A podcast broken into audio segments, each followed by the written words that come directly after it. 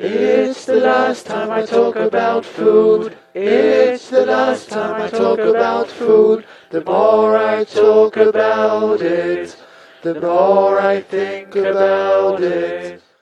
Graues Brot mit Niveau, mit Charakter und Geschmack. Da drauf, daumendick und goldgelb. Gute Butter heißt das. Gute Butter ist ein Wort. Gute Butter. Genau wie Klarwasser. Goldgelbe, gute Butter. Und das Brot schmeckt von unten an die Butter ran und die Butter schmeckt von oben runter auf das Brot. Und dann lernen sie sich kennen und dann tun sie sich zusammen, denn sie wissen, da gibt's auch richtig was aufs Dach. Hallo und herzlich willkommen zur 16. Episode der Zeitspeise. Wie immer bin ich nicht allein. Bei mir ist der Christopher. Hallo. Hallo Kai. Und wie ihr im Einspieler schon gehört habt, geht es diesmal um die gute Butter.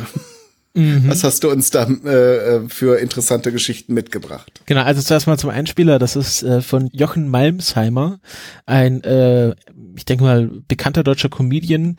Das Video dürften auch schon die meisten Leute kennen, wird ja hin und wieder auf, äh, auf Twitter rumgereicht. Ähm, geht ja dann noch weiter, es geht ja allgemein ums Wurstbrot. Und äh, wie schon in der letzten Folge angekündigt, äh, war ich inspiriert durch den Podcast zum Thema Margarine, den ich vor kurzem gehört habe, mal etwas zum Thema Butter zu machen, weil Butter ist ja schon ein wichtiges Nahrungsmittel in unserer Gesellschaft, so generell und auch ein sehr leckeres und schmackhaftes Nahrungsmittel. Und äh, ich habe mich gefragt, wo die Butter eigentlich herkommt und äh, wie sie sich so entwickelt hat die letzten äh, 5000 Jahre.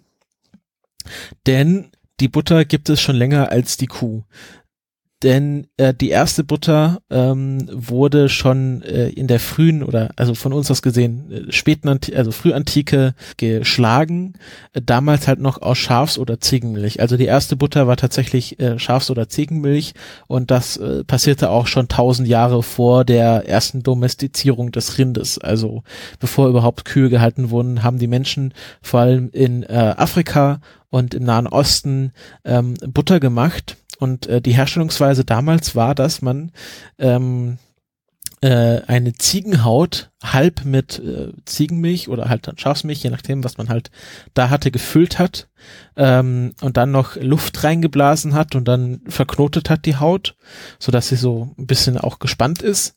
Und dann hat man sie auf so ein dreistängiges Gestänge gehangen und so lange mit Stöcken und Steinen bearbeitet, bis halt durch die Bewegung die äh, Ziegenmilch ähm, ja sich verfestigt hat, äh, fest wurde äh, und äh, man halt Butter hatte. Und äh, das war vor allem dann auch ähm, ungeklärte Butter, ähm, also hat sich nicht lange gehalten und ähm, ja, äh, hat sich dann auch so im mediterranen Raum nicht wirklich verbreitet. Also die ähm, äh, die, Afri die antiken Griechen und antiken Römer ähm, sahen äh, Butter beziehungsweise äh, ungeklärte Butter als Gericht der barbarischen Stämme an. Also sie haben gesagt, die Butter, das Essen die Barbaren aus dem Norden. Also Barbaren waren ja alles, alle Völker, die nicht Griechen oder nicht Römer waren. Und ähm, gerade die Thraker, die sich ja in äh, Südosteuropa angesiedelt haben, ähm, da hat zum Beispiel der griechische Komödienschreiber Anaxandrides äh, in einer Komödie die Thraker als Butyrophagoi bezeichnet, also als Butteresser. Denn Butter, der Begriff Butter kommt selbst auch aus dem Griechischen, heißt dort Butyro und sowas, das bedeutet sowas wie Kuhquark. Also Bu, Bus ist ja die Kuh im Griechischen Daher kommt auch der Begriff äh, bovine, also ist ja dann das, das fachliche Adjektiv für Kühe ist ja dann, ähm, also daher kommt das von Bus, das ist immer alles mit Kühen und Tyros ist dann, ähm, ja, Quark oder irgendwie halt verfestigte Milchprodukte. Also hier steckt auch schon die Kuh drin, also der Begriff Butter ist nicht so alt wie die Herstellungsweise von Butter. Und ähm, es gibt auch manche Linguisten, äh, die sagen, alle äh, antiken Texte vor der Domestizierung, also wenn es nicht um Kuhmilch geht, sollten weniger von Butter sprechen. Also die Übersetzung Butter wäre dann auch nicht ganz korrekt, sondern mehr von Ghee, was ja dann eine indische Variante der Butter ist, wo man ähm, äh, ja, also einfach die Milch so lange stehen lässt, bis sie ein bisschen säuerlich wird und sich so Fettklumpen oben absetzen. Und das wird dann halt immer abgeschöpft. Und dann bekommt man ja so so eine also nicht Butter wie wir sie kennen, sondern so eine eher so eine grobkörniges ähm, Buttergemisch her und äh, Ghee wird im, äh, im Indischen auch oft als ähm, rituelles Lebensmittel verwandt, äh, auch gar nicht oft zur, zur, zur Nahrung, sondern zum Beispiel werden damit heilige Lampen gefüllt und äh, dann wird dann das Ghee in diesen heiligen Lampen abgebrannt oder es wird zum Anfeuern von Leichenverbrennungen bei Beerdigungen benutzt. Also ist durchaus ein, ein, ein äh, hoch angesehenes Fett, was dort verwandelt wird, verwandt wird und kam dann auch äh, in der Antike in den Mittelmeerraum und damit nach Europa über Arabien und den Sudan. Also das war ein häufiges Handlungs, äh, Handelsmittel, äh, was dort eingesetzt wurde, was dann die, äh, die Römer zum Beispiel von dort kannten, diese Ki, also diese ähm, das war dann halt geklärte Butter. Also man hat dann wirklich nur das Fett der, der Milch, äh, der, der Ziege oder Kuh oder ähm, des Schafes verwandt und äh, das hat sich dann auch länger gehalten. Also zu dem Begriff geklärte und ungeklärte Butter. Ungeklärte Butter ist dann, wenn man äh, die Nicht-Fettbestandteile nicht rausgewaschen hat also wenn man beim Butterherstellungsprozess ähm, hat man dann halt irgendwann so einen Klumpen an, an Buttermasse und den kann man dann noch in Eiswasser auswaschen und so kneten und die Butter wird dann auch so, so zu so einem festen Klumpen und dann kommt dann noch so Flüssigkeit raus. Das ist dann das, was wir äh, als Buttermilch kennen. Und das ist tatsächlich ein Nebenprodukt der Butterherstellung. Und wenn man das halt trennt, ähm, hält sich die Butter länger, weil ähm, diese Buttermilchbestandteile werden schneller ranzig als die, das Fett selber. Und wenn man das quasi trennt, dann hält sich die Butter einfach länger. Ähm, genau, kommen wir zurück zu den Römern. Pilinus der Ältere ist ja ein bekannter römischer Geschichtsschreiber und, und äh, äh ja, Reiseberichtschreiber, der bezeichnete Butter als das schmackhafteste Essen der barbarischen Nation. Also auch wenn es ein barbarisches Gericht war, erkannte doch Pelinus, dass es doch sehr lecker war und dass man das gut essen konnte. Kam dann auch nach Europa, also umso nördlicher, umso älter ist die Buttertradition. Deswegen verwundert es nicht, dass Skandinavien die älteste Buttertradition in Europa hat. Geht bis zurück ins zwölfte Jahrhundert ähm, dass man dort Butter hergestellt hat. Und äh, im Mittelalter war Butter ganz Europa tatsächlich sehr verbreitet, ähm, aber wurde als äh, minderwertiges Nahrungsmittel angesehen. Ähm, also gerade haben das Bauern gegessen, weil die halt auch hauptsächlich an die Kühe kamen und an die Milch. Ähm, aber das war jetzt kein hochwertiges Nahrungsmittel, sondern wirklich was für arme Leute. Und erst im 16. Jahrhundert ähm, bekam die Butter mehr Ansehen, äh, weil die katholische Kirche Butter in der Fastenzeit erlaubte. Und äh, ja, somit auch die reichen Leute dann zur Butter griffen, anstatt zu anderen Fetten. Also irgendwie, dann war halt der, der Fasan oder das, das leckere, fettige Stück Schmalz, das Sch Stück Schweineschmalz verboten, aber die Kuhbutter, die war dann durchaus erlaubt. Und auch im Mittelalter in Europa wurde Butter oft als Ölersatz ähm, verwendet. Es gibt auch an der Kathedrale in Rouen, das ist ähm, in der Normandie, gibt es den sogenannten Butterturm, ähm, der gebaut wurde, äh, wo man genau, das ist jetzt hier, also irgendwie ist das so eine re regionale Abwandlung, weil dort hat nämlich der Erzbischof äh, Butter wieder verboten in der Fastenzeit. Und man konnte dort aber quasi an diesen Butterturm gehen und äh, Abbitte leisten. Und dann durfte man auch in der Fastenzeit Butter essen. Deswegen gibt es in der Kathedrale in Rouen den Butterturm. Mhm äh, wurde auch dann dort oft als Ölersatz verwendet, also äh, genau, äh, weil Öl äh, war teurer als Butter und dann hat man halt die Butter oder das Butterfett ähm, in den in den Lämpchen verbrannt. Und ähm, jetzt kommen wir zu einer sehr interessanten Tradition, die äh, in Irland stattfand. Äh, zwischen dem 11. und 14. Jahrhundert hat man in Fässern Butter äh, im Moor vergraben. Ähm, die Fässer hießen Firkens und die hat man dann äh, im, ins Torf im Moor gesteckt und dort hat sich dann die Butter mehrere Jahre lang gehalten, weil ähm, dieses Torf ähm, das Fass luftdicht abschloss. Ähm, es war auch immer sehr kühl das ganze Jahr über. Äh, das Torf wirkte auch antiseptisch und hatte eine saure Umgebung, so dass sich dort keine oder nur schlecht Keime bilden konnten. Und über die Jahre, äh, jahrelange Einlagerung entwickelte die Butter dann einen sehr speziellen Eigengeschmack, aber war immer noch nach Jahren essbar.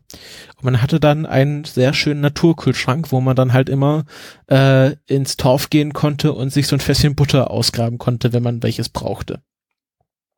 Ähm, oft hat man es auch einfach vergessen, weil diese, diese Butterfässchen werden äh, gerne bei Ausgrabungen in Mooren gefunden. Also neben Moorleichen findet man vielleicht auch noch ein Butterfass und ähm, das Nationalmuseum in Irland hat auch noch eins aus, äh, in der Ausstellung, wo auch noch ein bisschen von dieser Butter drin ist, was so eine graue, käseartige Masse jetzt über die äh, Jahr, Jahrtausende, Jahrhunderte geworden ist.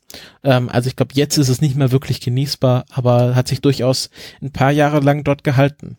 Frankreich ist ja tatsächlich bekannt dafür, dass sie viel Butter essen. Ähm, ich habe Statistiken aus dem Jahre 1997 gefunden. Ich weiß nicht, wie aktuell das ist, aber groß verändert dürfte sich das nicht haben. Und dass er tatsächlich hat Frankreich den größten Pro-Kopf-Verbrauch pro Jahr. Äh, Kai, weißt du denn zufällig, wie viel Butter so ein Franzose im Jahr isst oder zu sich nimmt in verschiedenen Formen? Hm. Schätz mal. Ich würde sagen 40 Kilogramm. Ja, das ist zu viel. Acht Kilogramm. Okay. Aber wenn man sich mal so acht Kilo Butter vor sich so vorstellt, ähm, ist das schon sehr be be beachtlich. Und ähm, im 19. Jahrhundert, und da kommen wir wieder in die Escoffier-Zeit, aber der hat jetzt ausnahmsweise damit nichts zu tun, aber es geht wieder um Napoleon Dritten, den wir schon öfters hatten. Ähm, der hat ja bekanntermaßen äh, ein Preisgeld ausgeschrieben für denjenigen, der ihm den besten Butterersatz liefern kann. Weil es gab zu einem einen sehr hohen Butterbedarf in, in Frankreich und der konnte nicht immer gedeckt werden. Und zum anderen bereitete Napoleon Dritte, wie schon auch sein Name Namenspatron einen Feldzug nach Russland vor und suchte dort ein, ein, ein Fett, was man gut einlagern und mit auf, die, auf, den, auf den Feldzug nehmen konnte. Und dann kam der französische Chemiker Hippolyte Meget Mouret, ähm, hat dann äh, 1869 das Preisgeld für die erste Margarine gewonnen, damals noch aus ähm, Kuhfett gewonnen mit Milch und ähm, mit Milch ja einfach als Geschmack dazu getan und ähm, Genau, so entstand die Margarine. Das Thema Margarine werde ich jetzt mal komplett ausklammern, weil es dann doch hier den Rahmen sprengen würde. Wie gesagt, da verweise ich auf den Margarine-Podcast. Äh, da wird das alles sehr genau erklärt, was es jetzt mit der Margarine auf sich hat. Ähm, aber dann geht die, die Erfindungsgeschichte äh, der Butter noch weiter, denn bisher äh, war die Butterherstellung so, dass man ähm, ja die Milch, die rohe Milch einfach stehen ließ und wartete, bis sich das Fett an der Oberfläche abgesetzt hat. Also Milch ist ja eine Emulsion, also eine Mischung aus Fett und Wasser. Und normalerweise gehen ja Fett und Wasser nicht so gut zusammen, aber in der Milch funktioniert das halt. Ähm, und äh, wenn man die aber lange genug stehen lässt, dann scheidet sich das Fett an der Oberfläche von der Milch ab. Und das konnte man dann abschöpfen und daraus konnte man die Butter machen. Das hat aber sehr lange gedauert. Und ähm, dann kam der schwedische Ingenieur Carl Gustav Patrick de Laval und hat die erste Cream Separator Zentrif Zentrifuge erfunden. Ich, ich weiß nicht, wie man so gut Cream Separator auf Deutsch übersetzen kann. Ich weiß nicht, hast du da irgendwie in deiner Fach Sahnetrenner? Ja, Separator steht ja auch in der deutschen Wikipedia. Also ähm, das, das, das Verfahren kann man sich einfach vorstellen, äh, man tut Milch äh, in eine Zentrifuge, also ein sich schnell drehendes Objekt und ähm, dreht das dann so lange rum, bis sich halt durch Schwerkraft ähm, äh, das Fett oben abgesetzt hat. Also wenn man in der Zentrifuge eine Flüssigkeit so lange dreht, dann äh, teilen sich die Bestandteile und die äh, schweren Bestandteile gehen da nach unten und die leichteren nach oben und so kann man dann diesen Teilungsprozess beschleunigen und das hat tatsächlich die Butterproduktion weltweit ähm, um Lichtjahre vorangebracht. Ähm, die erste Butterfabrik äh, gab es in den 1860er Jahren in den USA und durch die Erfindung von de Laval ähm, produzierte die USA bis 19 äh, bis zum Jahr 1900 fast die Hälfte der weltweiten Butterproduktion. Also im Jahr 1900 hatte die USA die Hälfte aller weltweiten Butterproduktion für sich vereinnahmt und äh, Europa zog dann schnell nach und dann ja wurde das Verfahren auch verfeinert, so dass man diese äh, Cream Separators, also diese diese Sahneteiler auch irgendwie in handlichen Haushaltsgeräten unterbringen konnte und dann äh, zog das auch in den Haushalt ein oder auf Bauernhöfe, die selber noch Butter gemacht haben, konnten sich dann auch so ein Gerät leisten. Ähm, auch wichtig ist äh, der ähm, Chemiker und, äh, Pionier der amerikanischen Milchindustrie Otto Frederik Hunziker. Also kann man schon denken, welche Vorfahren der hatte. Ähm, der ähm, hat das Buch The Butter Industry Prepared for Factory, School and Laboratory geschrieben und hat ähm, ja die Butterproduktion weltweit standardisiert, ähm, hat Verfahren geschrieben, wie man äh, wie man die Butter immer schön gleichmäßig hinbekommt, wie sie nicht verdirbt, wie man das richtig industriell herstellt und war äh, maßgebend daran beteiligt, einfach den die, das Herstellungsverfahren für Butter weltweit zu industrialisieren und standard, standardisieren. Also äh, im, im, im Zuge der der Industrialisierung war die Standardisierung von Standardisierung von Produktionsverfahren ungemein wichtig, weil dann konnte man das einfach wieder verdoppeln. Also wenn man weiß, wie man das macht und dann irgendwie ein Handbuch hat, dann kann man an einen anderen Ort gehen und das einfach nochmal aufbauen. Und das ist für alle industriellen Prozesse ungemein wichtig und war dann auch für die Butterherstellung ungemein wichtig. Und ähm, genau, und dann fing halt der Siegeszug der, oder der, fing da nicht an, aber dann war halt tatsächlich die Butter ein industrielles Produkt. Aber das war halt erst so mit dem Jahre 1900 tatsächlich hat das begonnen. Die Butter ist aber tatsächlich eher auf dem Rückzug, äh, weil ähm, während des 20. Jahrhunderts übernahm die Margarine trotz aller Widerstände ähm, die Butter. Also noch heute wird in den USA, sowohl in den USA als auch in der e Europäischen Union, mehr Margarine als Butter gegessen. Und ähm, ja, zeigt, zeigt sich auch kein Trend, dass es wieder zurückgeht. Also die Leute haben äh, Butterersatz tatsächlich eingenommen.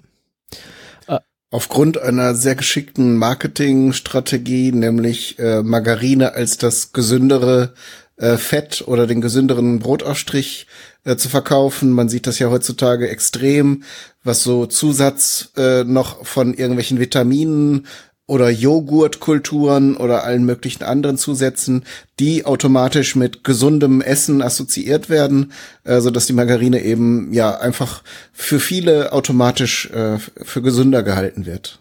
Genau. Und das äh, stimmt ja nicht immer ganz so. Ähm, klar, es ist jetzt ähm, nicht ganz klar, was jetzt gesünder ist, ob jetzt Butter oder Margarine, weil in beiden sind Sachen drin, die irgendwie förderlich sind. Also gibt ja auch äh, irgendwie Fette, die man braucht und dann sind in beiden Sachen wieder Zutaten drin, äh, die nicht ganz so gut sind und das ist halt beides immer noch Fett, ähm, was was generell in Maßen gegessen werden sollte. Ähm, aber genau, Butter und Margarine ähm, leben jetzt, sagen wir mal, es gibt eine friedliche Koexistenz mittlerweile. Ich glaube, dieser große Butter gegen Margarine-Krieg ist jedenfalls in meiner, in meinem um, äh, direkten Umfeld vorbei. Ich glaube, da, da denkt niemand groß mehr nach, ob man jetzt Butter oder Margarine essen sollte. Es gibt ja mittlerweile diese ähm, ich möchte jetzt keine Werbung für ein einzelnes Produkt machen, aber ich tue es jetzt mal einfach trotzdem. Ähm, Alsana Margarine, äh, wo ich äh, kaum noch Unterschiede erkenne, aber im Grunde ist es mir auch egal. Also ich weiß nicht, wie es bei dir im, im Zuhause ist, aber ich kaufe meistens Butter, weil ähm, ja, ich die einfach mag. Aber wenn meine Eltern mir jetzt irgendwie Margarine vorsetzen, schiebe ich die auch nicht zur Seite. Genau, ist bei mir ähnlich. Also ich ich äh, verwende eigentlich gerne Butter, sowohl zum Kochen als auch eben als Brotaufstrich. Lange Zeit haben wir aber auch zu Hause dann Margarine verwendet. Äh, eben, das war so die Hochzeit und äh, da mein Vater auch Probleme mit dem Cholesterinspiegel hatte und man ja diese diese tierischen Pflanzen, äh, Fette Tierische Pflanzenfette, ja genau. Äh, tierische Fette mit diesem erhöhten Cholesterinspiegel in Verbindung gebracht hat, gab es bei uns eben lange Margarine. Ich muss sagen, manchmal mag ich auch ganz gerne Margarine als Brotaufstrich, aber äh, so gewohnheitsmäßig würde ich eher immer zu Butter greifen. Ja. Es ist ja beim Kochen auch sehr interessant. Äh, Butter hat ja einen Rauchpunkt von äh, 150 Grad Celsius und äh, Sonnenblumenöl oder so Vegetable, also Gemüse, äh, pflanzliche Öle, so sagt man, haben ja einen äh, Rauchpunkt, der ja so bei 250, 220 Grad Celsius losgeht. Also damit kann man auch sehr heiß kochen, äh, wohingegen die Butter dann schon anfängt äh, zu qualmen und das will man ja dann beim Öl nicht haben. Ähm, deswegen verwendet man ja auch nicht so gerne Olivenöl zum Kochen, weil das ja auch schon einen sehr niedrigen Rauchpunkt hat. Mhm, dazu zwei Sachen. Ähm, das, das eine ist ähm, die Butter kann man natürlich auch entsprechend präparieren. Das, es gibt ja Butterschmalz. Mhm. Da wird dann eben noch mal mehr von dem Wasser und eben auch die Eiweiße äh, durch Erwärmen aus der Butter entfernt, so dass man eben auch dann mit diesem Butterfett heißer braten kann. Auf der anderen Seite habe ich vor längerer Zeit mal gehört, dass wenn man ähm, Fleisch oder andere Gerichte mit Margarine anbrät, dass sie dann insgesamt krosser und ja eben saftiger werden. Das äh, habe ich jetzt nie überprüft, aber das war auch so eine Sache, die lange Zeit äh, kursierte. Ähm, könnte man ja mal experimentell erforschen, ob das so wirklich stimmt, was jetzt besser ist, Butter, Öl oder Margarine, äh, oder ob das alles am Ende die gleichen Ergebnisse beim Kochen ergibt.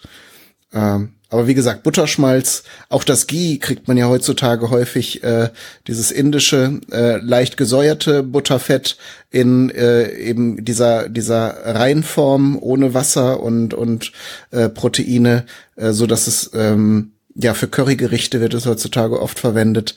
Ähm, und wer das Original haben will, also in Asialäden findet man es manchmal, mhm. so in Dosen verpackt.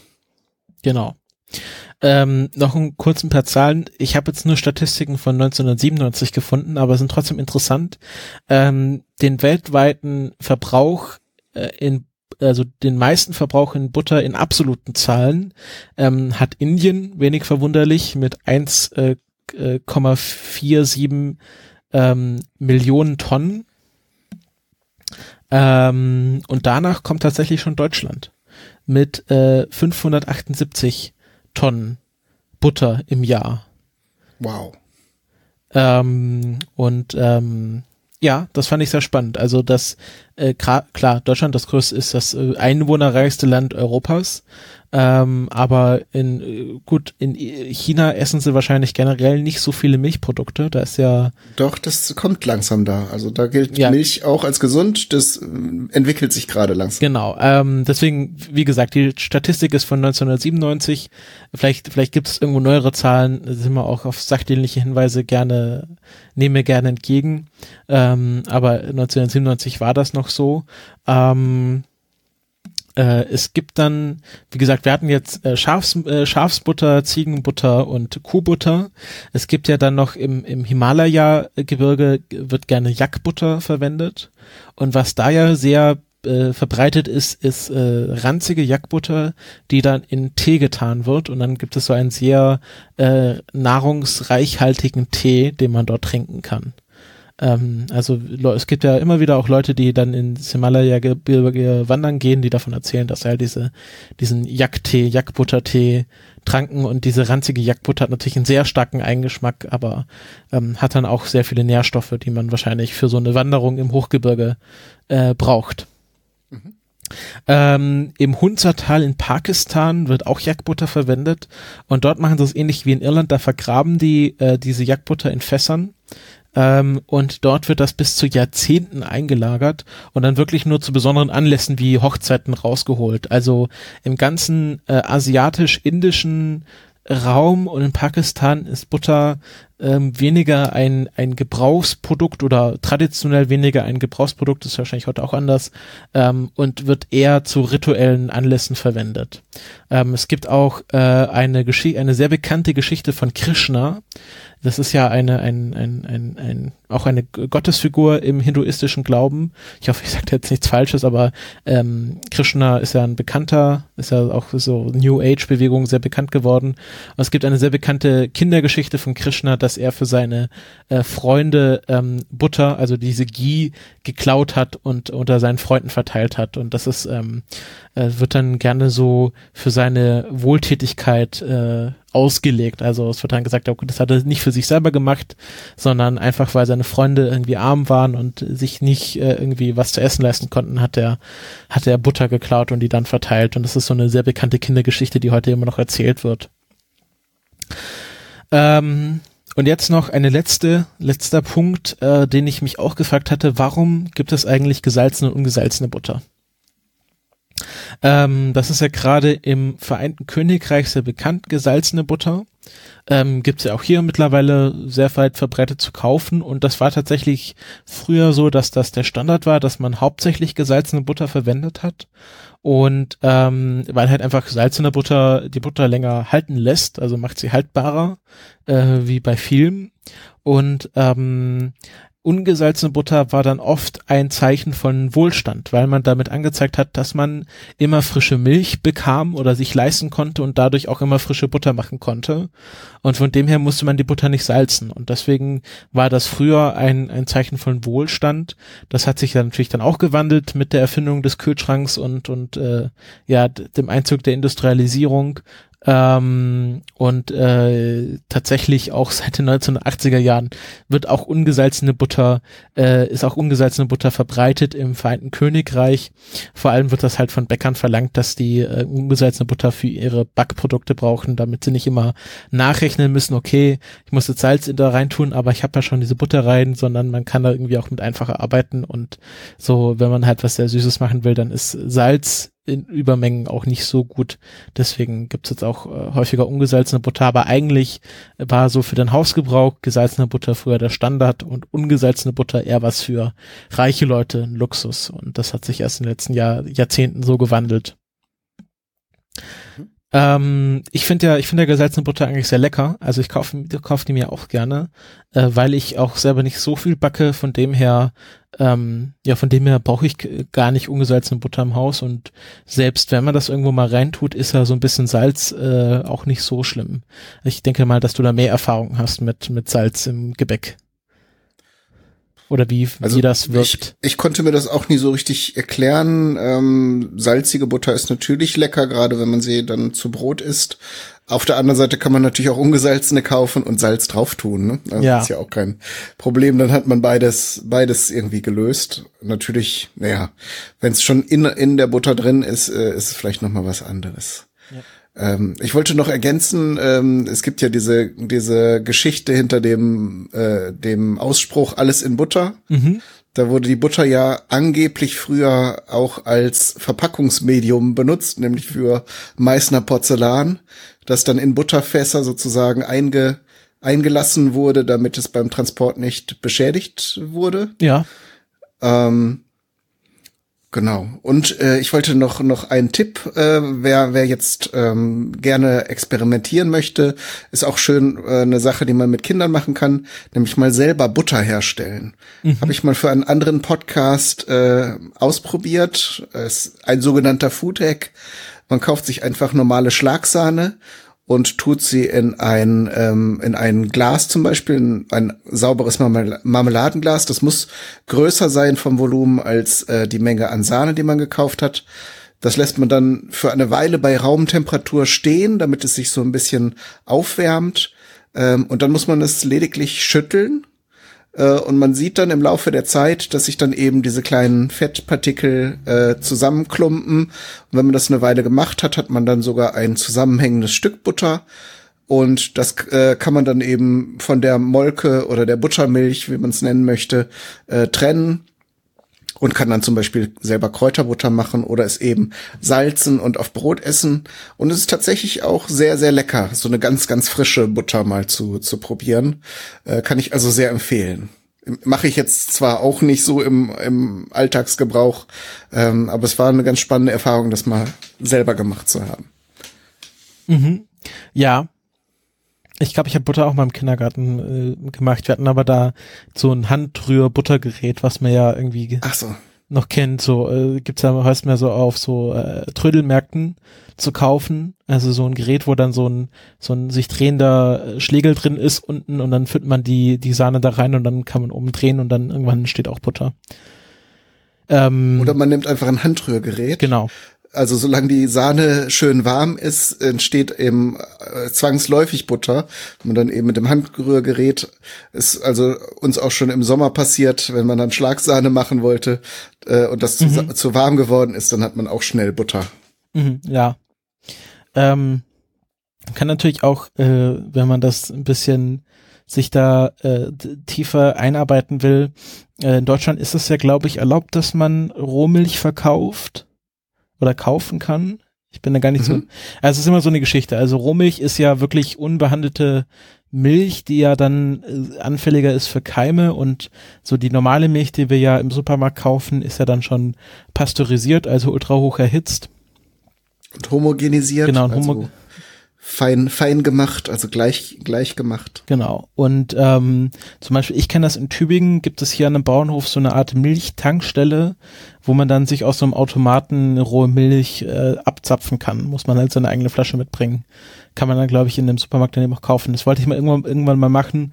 Ähm, und dann, ähm, also entweder man, man nimmt Rohmilch oder man kann auch, glaube ich, normale einfach äh, Sahne nehmen. Äh, genau, es geht dann um, genau, Butter mit so Bakterienkulturen noch dran, also englischen Cultured Butter, wo man dann äh, in die Sahne noch so ein bisschen ähm, Kefir auch reintun kann, wenn man jetzt nicht Rohmilch zur Hand hat und ähm, dann das so ein bisschen stehen lässt und dann entwickelt sich da so eine Bakterienkultur, dass man nochmal so die Milch so ein bisschen belebt. Müssten Milchsäurebakterien sein. Genau. Ähm, und äh, ho also hoffentlich sind es hauptsächlich Milchsäurebakterien. Sollten die sein, ja. Und ähm, dann bekommt man Butter, die auch nochmal so einen feineren, äh, fast schon so einen nussigen Geschmack bekommt wenn man das ausprobieren will. Aber einfach Rohmilch nehmen äh, geht auch teilweise, wenn man sich daran traut, wenn man da nicht zu. Also meine Oma ist ja äh, durch ihre Kriegserfahrung, die die fasst ja keine Rohmilch mit äh, mit Handschuhen an. Also die ist da wirklich sehr äh, sehr ängstlich, was Bakterien angeht, äh, auch so was Salmonellen angeht, ist ist überhaupt kein Eis und solche Sachen, weil sie da immer Angst hat vor Salmonellen. Ähm, aber wenn man da keine Probleme mit hat, dann kann man da gerne auch mal Rohmilch probieren. Genau, also für Kleinkinder und ja. ältere Menschen ist es vielleicht nicht empfehlenswert. Leute, genau. genau.